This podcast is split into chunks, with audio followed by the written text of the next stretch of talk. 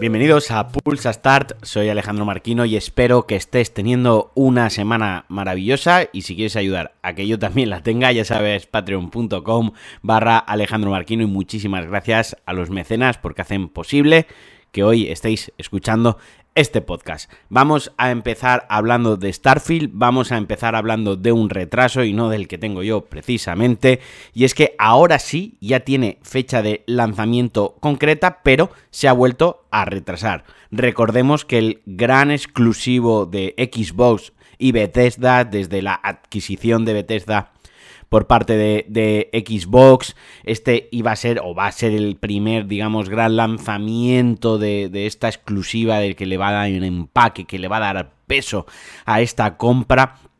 Estaba planeado para el 11 de noviembre de 2022, después lo retrasaron a la primera mitad de 2023 sin dar fecha exacta, y ahora ya sí le han puesto fecha, sale el 6 de septiembre. Y además tendrá un evento propio, un evento para él solito, para enseñarse, para lucirse como toca, ¿no? En todo su esplendor, en junio. Este evento se llevará a cabo, o se celebrará, o lo podremos ver online, concretamente el 11 de junio, llamado un Starfield Direct, donde pues tendremos, digamos, un tour, el estudio. Entiendo que Todd Howard nos enseñará pues todas las partes del juego, de su gameplay, pues la exploración, el combate, las naves, el combate a pie, el gameplay, el crafteo, los componentes RPG y de rol. No se sabe mucho más de lo que será en sí el evento, pero sí que han dicho que enseñarán en profundidad el juego. Vaya, si le están poniendo un evento exclusivamente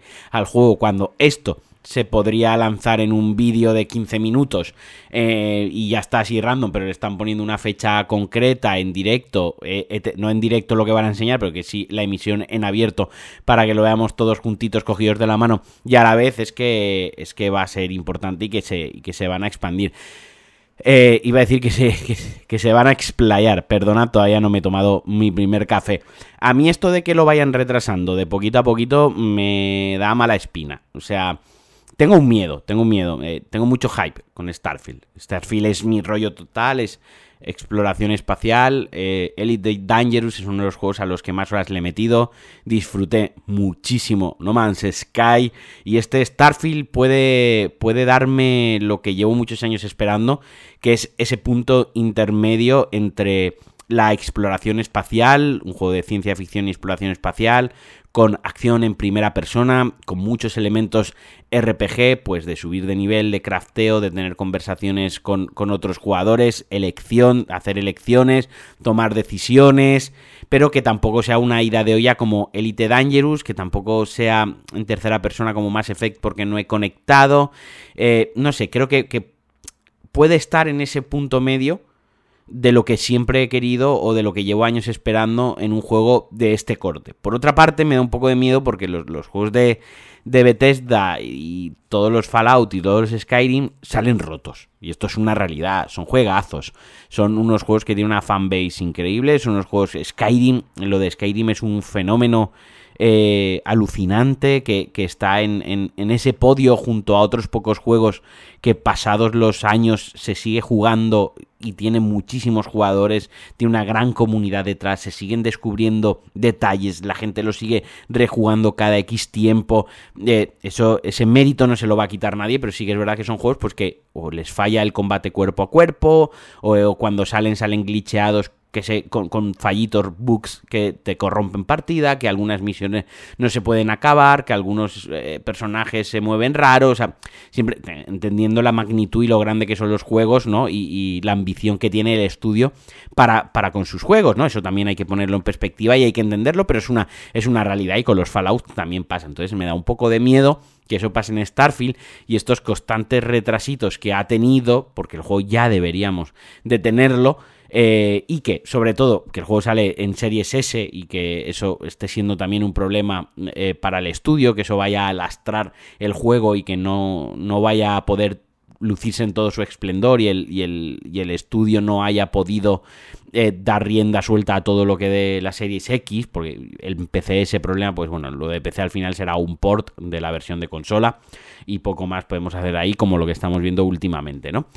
Es un poco el miedo que tengo con Starfield, pero ya os digo, por fin tenemos fecha, por fin 6 de septiembre, yo supongo que me cogeré unos días libres, unos días de vacaciones para poder quemarlo, para poder disfrutarlo. Y de Starfield, de Xbox, nos vamos a Sony, nos vamos a PlayStation 5, que ha actualizado su firmware con muchas cositas pequeñas, entre ellas la integración con el chat de voz de Discord.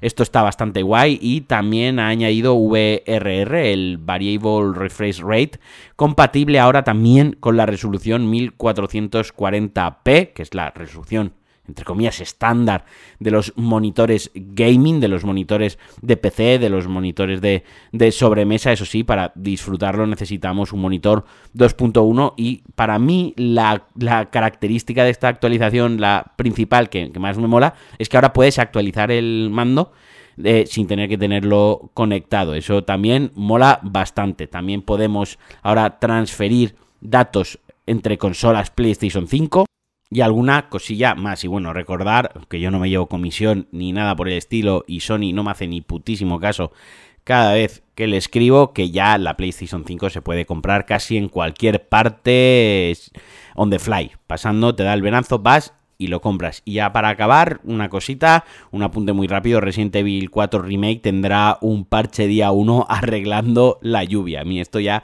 me parece delirante, que enseñen 300 vídeos, a la gente no le gusta la lluvia y te dicen que el día 1 habrá un parche que arreglará la lluvia. El juego sale el 24 de marzo, no han dicho que ya sea Gold, aunque igual tampoco lo dicen, a lo mejor ya es Gold y no lo pueden arreglar ya no da tiempo, pero me ha hecho mucha gracia que la comunidad se quejó de que la lluvia era demasiado exagerada y que vayan a sacar un parche día 1 para arreglar esto. Y al final, la conclusión de esto, la moraleja, es que me sigue tocando los huevos que existan los parches día 1, porque quien preinstala el juego y tal, pues bueno, lo preinstala y en ese momento de salir el parche día 1, automáticamente la consola se lo instala. Pero los amantes del formato físico, como yo y como muchísima otra gente, pues iremos, compraremos el juego, lo meteremos, se tardará sus 15 minutillos en instalarse, y una vez instalado, pues a esperar que se descargue el parche. Es una cosa que a mí personalmente me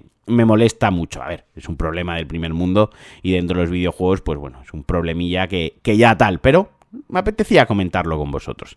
Y hasta aquí el Pulsastar de hoy, que os mando un abrazo muy fuerte, espero que acabéis muy bien la semana, por si no nos escuchamos mañana. No sé cómo estará la actualidad, me apetecería grabar el viernes, pero no sé cómo va a estar la cosa, ni cómo voy a estar yo.